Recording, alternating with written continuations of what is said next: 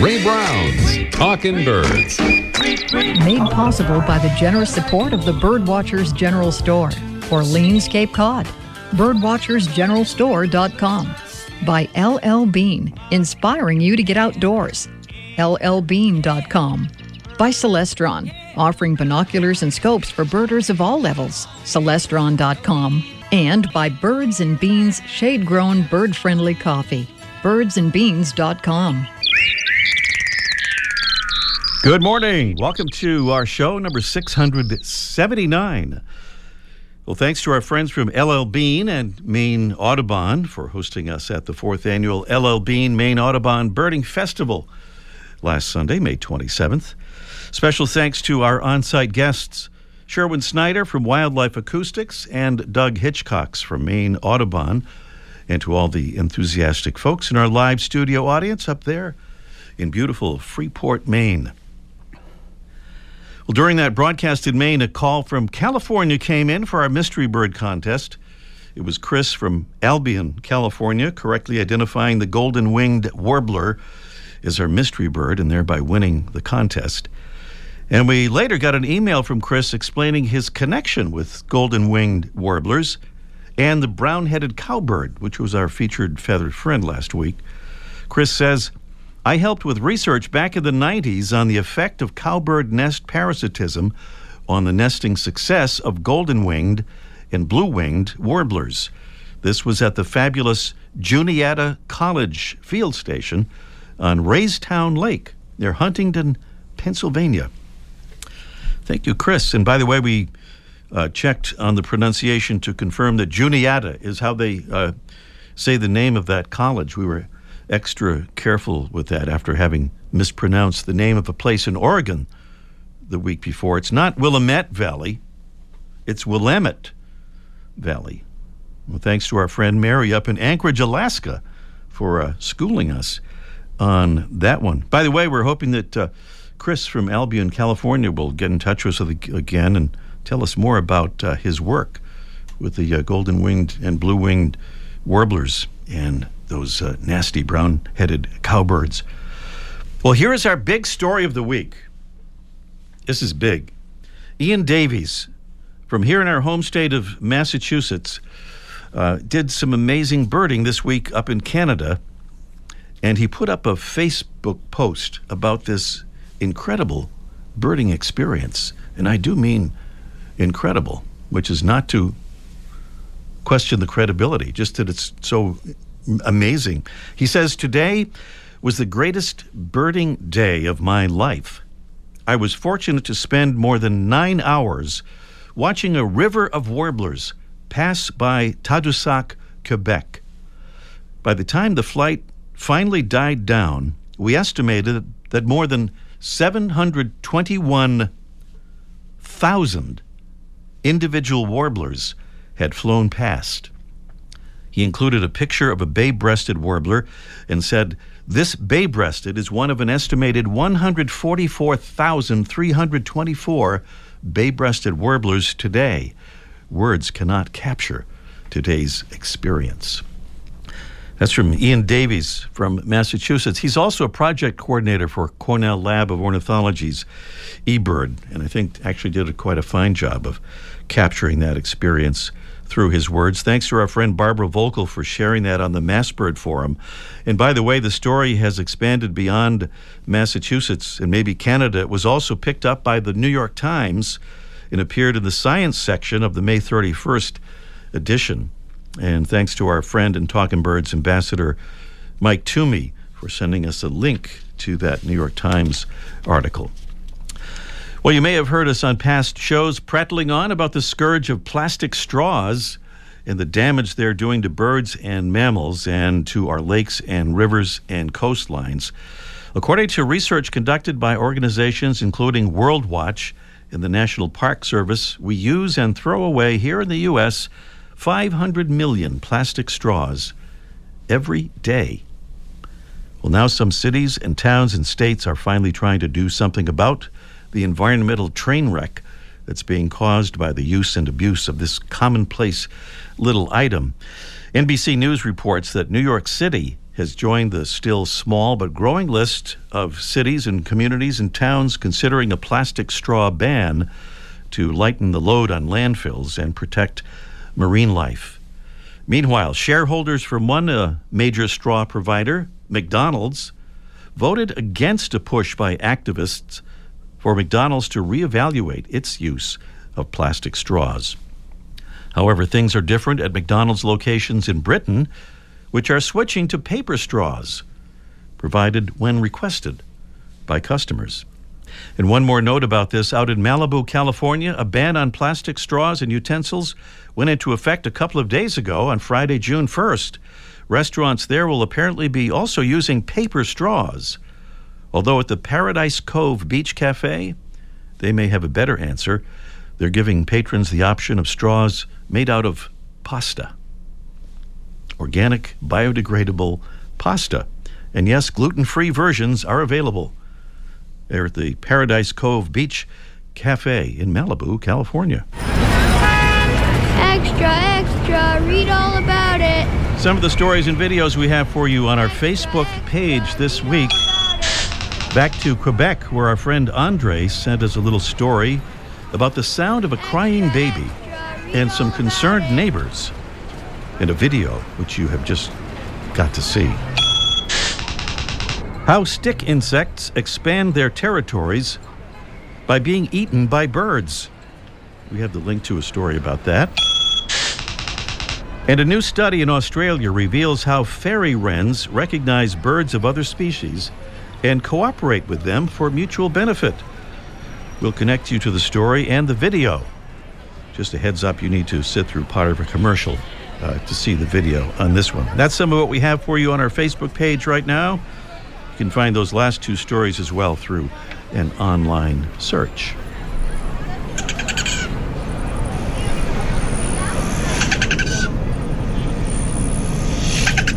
That's the sound of our mystery bird, in this is not our mystery bird contest. This is just a preview of our contest coming along a little bit later on uh, in our show. But some clues here. Our tiny mystery bird has been described as the feistiest of its kind in North America, relentlessly attacking birds much larger than itself at feeders and flowers. In the right light, the male of the species shows bright orange on the back and belly with an iridescent red throat. Females are green above with rusty toned flanks and a green tail. Our bird winters in southern Mexico and breeds up in the American Northwest and western Canada, although it's being increasingly seen here in the Northeast. Okay, that's a preview of our mystery bird contest coming along in a little bit here on this morning's show. Now, some conservation good news and bad news of the week. The bad news, it's about plastic, I'm afraid. We've learned that remote Pacific islands are not immune to becoming fouled by plastic trash, far from it. But plastic trash in the Marianas Trench, the deepest place in all the world's oceans, a team of Japanese scientists recently released a paper that cataloged 3,425 cans, bits of plastic, and stray fishing gear captured in photos and videos, mostly in the Pacific Ocean, including a plastic bag at the bottom of the Marianas Trench, nearly 36,000 feet below the ocean's surface. The scientists' study also found that the majority of the junk found at 18,000 feet and below comes from single use products like plastic bags and containers that many communities have finally begun to outlaw. They don't mention straws here, but I wouldn't be surprised if they're part of that. You can find the full story, by the way, on our Facebook page or through an online search. Okay, conservation good news. Back to California again, where the use of solar energy just got a big boost. The California Energy Commission has voted to require the installation of solar panels on most newly built single family homes and multi family buildings of three stories or fewer. It's a decision that does not require the approval of the legislature, and it will go into effect in 2020. California thereby becomes the first state to mandate solar panels in keeping with the state's efforts to slash carbon emissions 40% below 1990 levels by 2030. The Energy Commission says it expects the effort to reduce greenhouse gas emissions by 1.4 million metric tons over three years. It's also expected to have a huge positive effect on the solar installation industry. Conservation Salute of the Week. Guess who it goes to? Right, California. And no, we're not on Jerry Brown's payroll. If the U.S. government maybe doesn't want to do a whole heck of a lot to clean the air, which does seem to be the case these days, it's encouraging to know that quite a few states want to do that, with California taking the lead. 17 states have now sued EPA Chief Scott Pruitt in the EPA and federal court over the attempt to roll back the fuel economy standards put in place to lower the amount of emissions from new cars. The rules put in place by the Obama administration will govern the automotive industry until 2025. The states California, Connecticut, Delaware, Illinois, Iowa, Maine, Maryland, Massachusetts, Minnesota, New Jersey, New York, Oregon, Pennsylvania, Rhode Island, Vermont, Virginia, and Washington and the District of Columbia claim Pruitt's actions violate the Clean Air Act, fail to follow the EPA's own rules, and are arbitrary and capricious. The lawsuit claims the existing fuel economy rules will keep 1.8 billion metric tons of carbon dioxide out of the atmosphere and save American drivers an average of $1,650 in fuel costs over the life of their vehicles. Okay, now here's a conservation cool idea of the week. According to the UN Food and Agriculture Organization, a third of all food produced globally, that's about 1.3 billion tons worth, is wasted every year. And one of the biggest representatives of that waste is bread.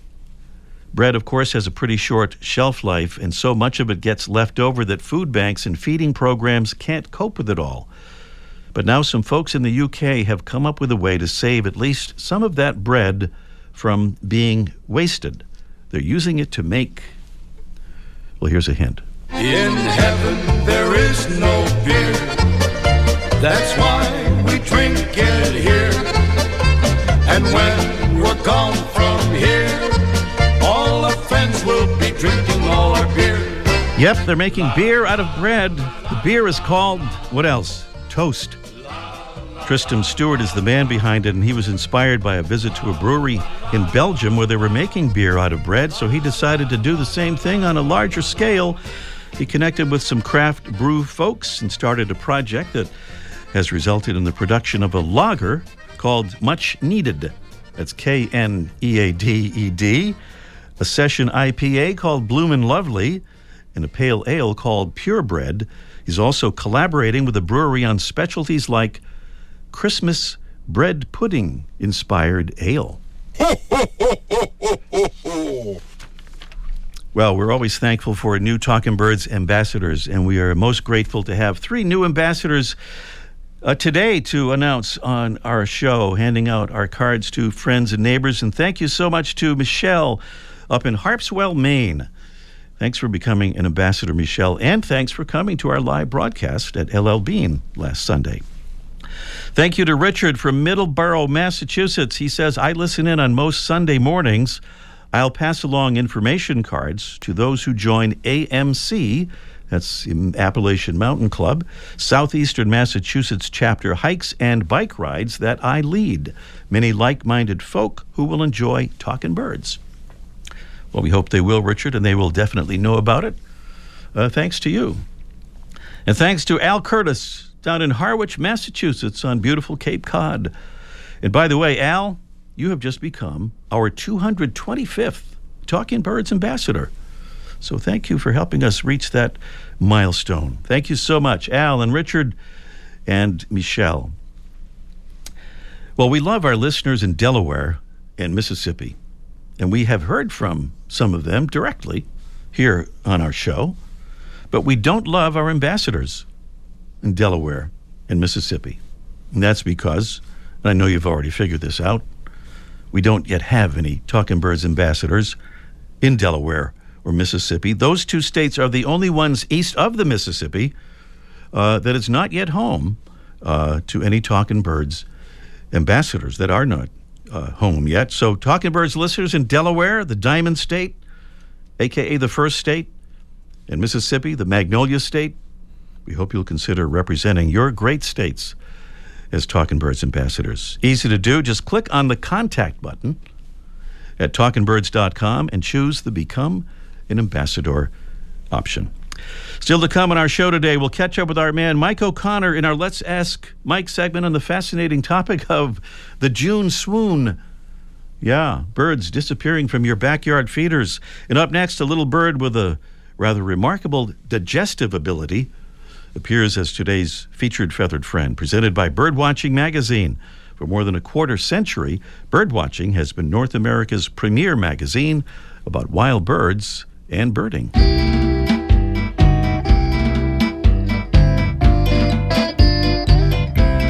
One thing you can say about yellow rumped warblers there are lots of them.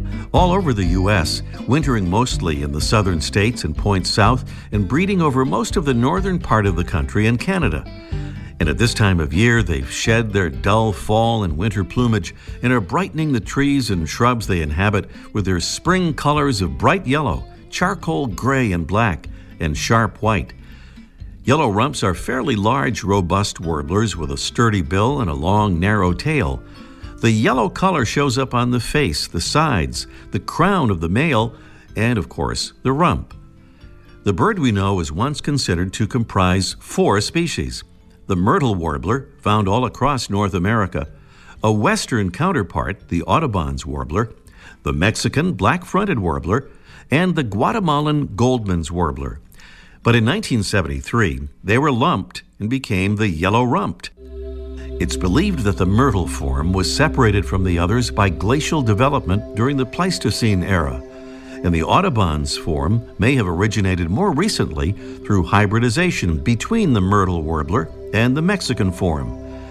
Our North American myrtle and Audubon's forms are most easily separated by their throat colors white in the myrtle and yellow in the Audubons. The yellow rumped is the only warbler that can digest the waxes found in fruits like bayberries, and that ability allows them to winter farther north than other warblers, sometimes as far up as Newfoundland. Here's a typical song of the yellow rumped warbler.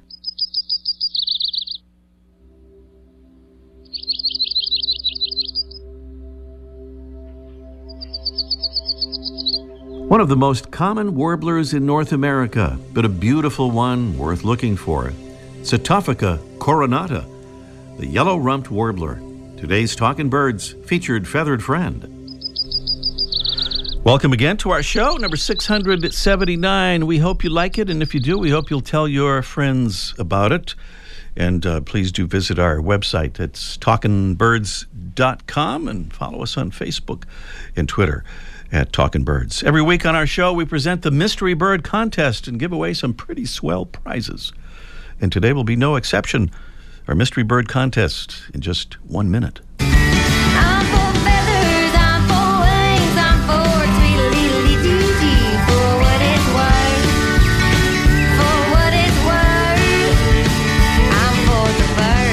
Talking Birds, we're for the birds. And we want to say thanks to another Talking Birds ambassador who's helping to spread the word about birds and conservation.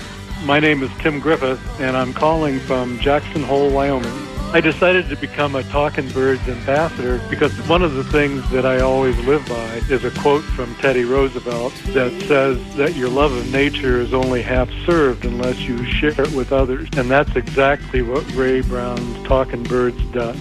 Talking Birds listeners, we hope you'll become a Talking Birds ambassador. Just visit our website, talkingbirds.com, click on the contact button, and then choose the Become an Ambassador option. We'll send you some info cards to hand out to your friends and neighbors. That's the contact button at talkingbirds.com. And thanks.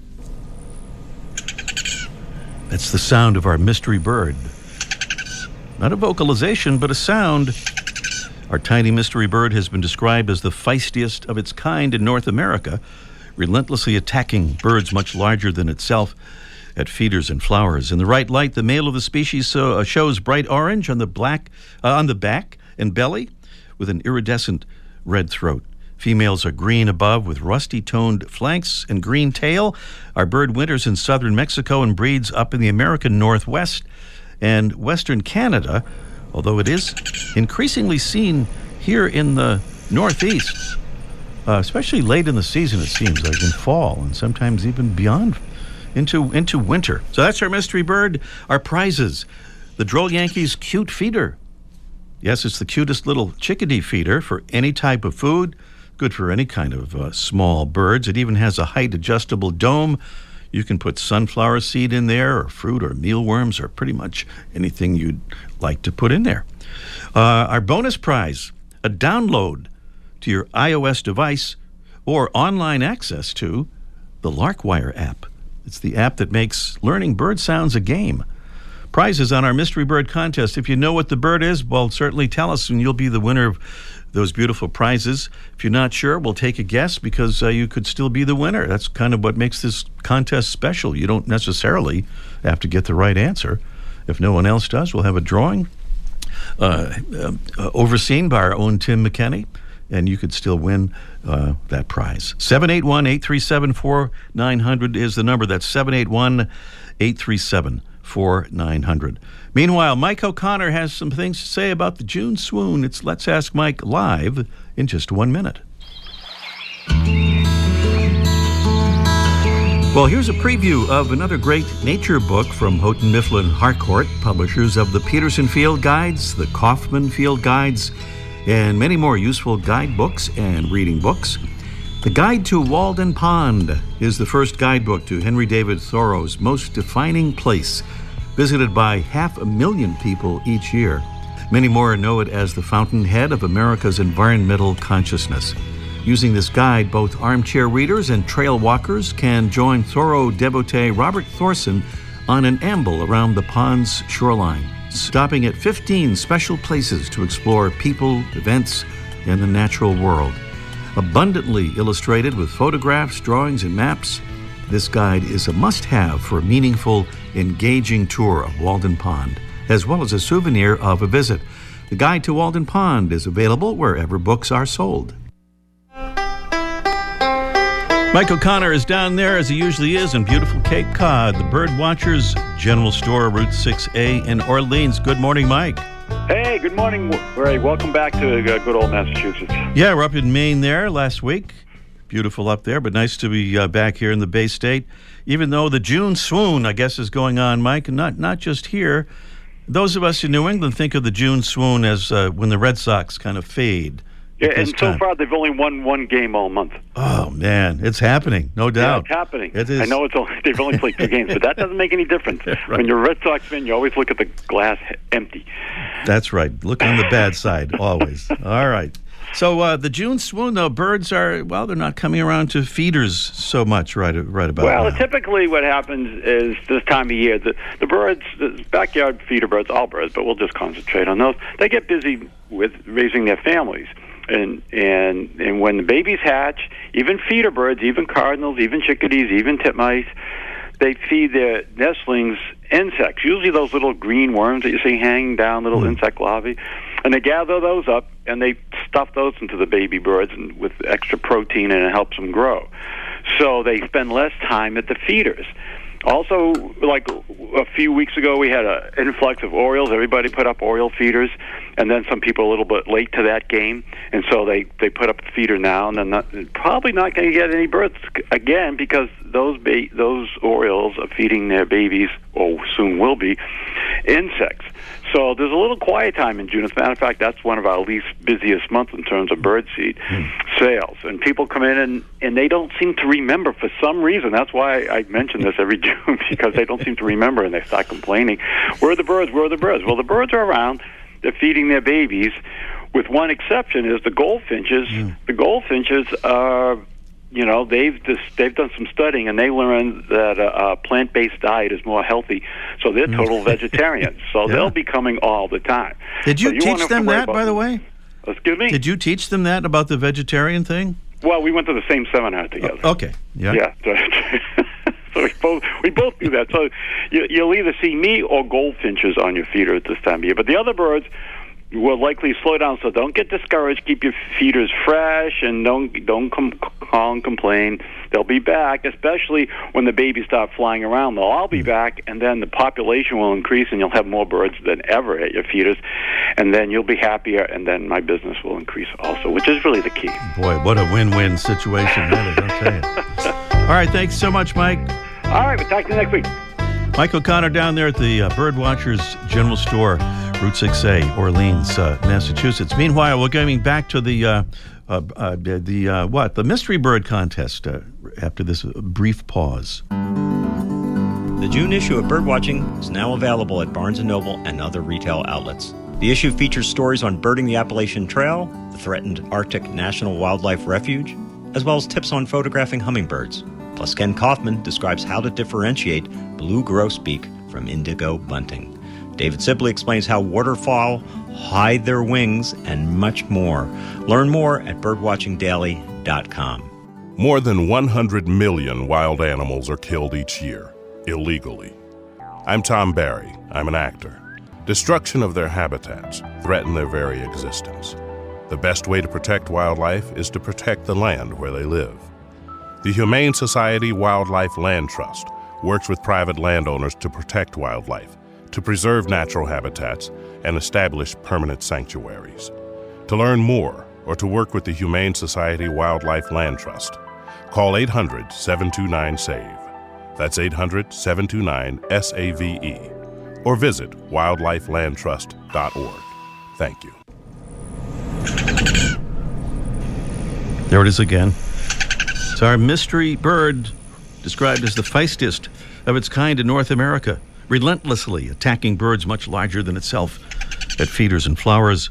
In the right light, the male of the species shows bright orange on the back and belly with an iridescent red throat. Females are green above with rusty toned flanks and a green tail. What's our mystery bird? 781 837 4900 is the number to call to tell us or take your guess. 781 837 4900. And we have Ryan in Boulder, Utah, checking in. Good morning, Ryan. Hi, Ray. Good How morning. Uh, we're doing well. Tell us, uh, what can you tell us about Boulder, Utah? Oh, it's I don't know. It's a small town. It's real pretty. Okay. A lot of birds. Small town, real pretty, a lot of birds. That's pretty good. That's I like that. That's that's that's all you need Yeah, there. that's all you need. Yeah. All right. So uh, meanwhile, on the mystery bird contest, uh, Ryan, what do you think? Uh, is it a Rufous hummingbird? Tim, is that a Rufous hummingbird? Tim is giving a big thumbs up there, indicating uh, that we think it is the Rufous hummingbird. Yes. Great. Uh, let's see. Boulder, Utah might be a place for Rufous hummingbirds. Yes. Yeah, they'll be here later in the summer. Later in the summer. month. Yeah, and you know we've been getting them. through on their way. We've been getting them here in the east uh, quite a lot, uh, late in the season. For as far as I know, no one has quite figured out why that is, but it does seem to be the case. Yeah. Ryan, thank you so much. If you'll stay on the line, we'll uh, arrange to send you those uh, those prizes. Sure. Thanks, Ray. Okay, thank you for Ryan in Boulder, Utah, a small town, pretty place, and lots of birds. Now there's a slogan. Okay, if you want to, there is a nice slogan right there for Boulder, Utah. Here's something kind of amazing about the Rufous hummingbird. We're told that it makes one of the longest migratory journeys of any bird in the world, as measured by body size. At just over three inches long, it's roughly 3,900 mile trip one way between Mexico and Alaska is equivalent to nearly 79 million body lengths. That's some pretty serious flying there with the Rufous hummingbird. And that is our uh, show for this morning. Thank you so much for uh, listening to our show. We hope you'll tell your friends about it and consider becoming a Talking Birds ambassador. Find out more about us at talkingbirds.com and follow us on Facebook and Twitter. Thanks to Mark Duffield and Debbie Bleacher and our engineer Tim McKenney. I'm Ray Brown. We'll see you next week. The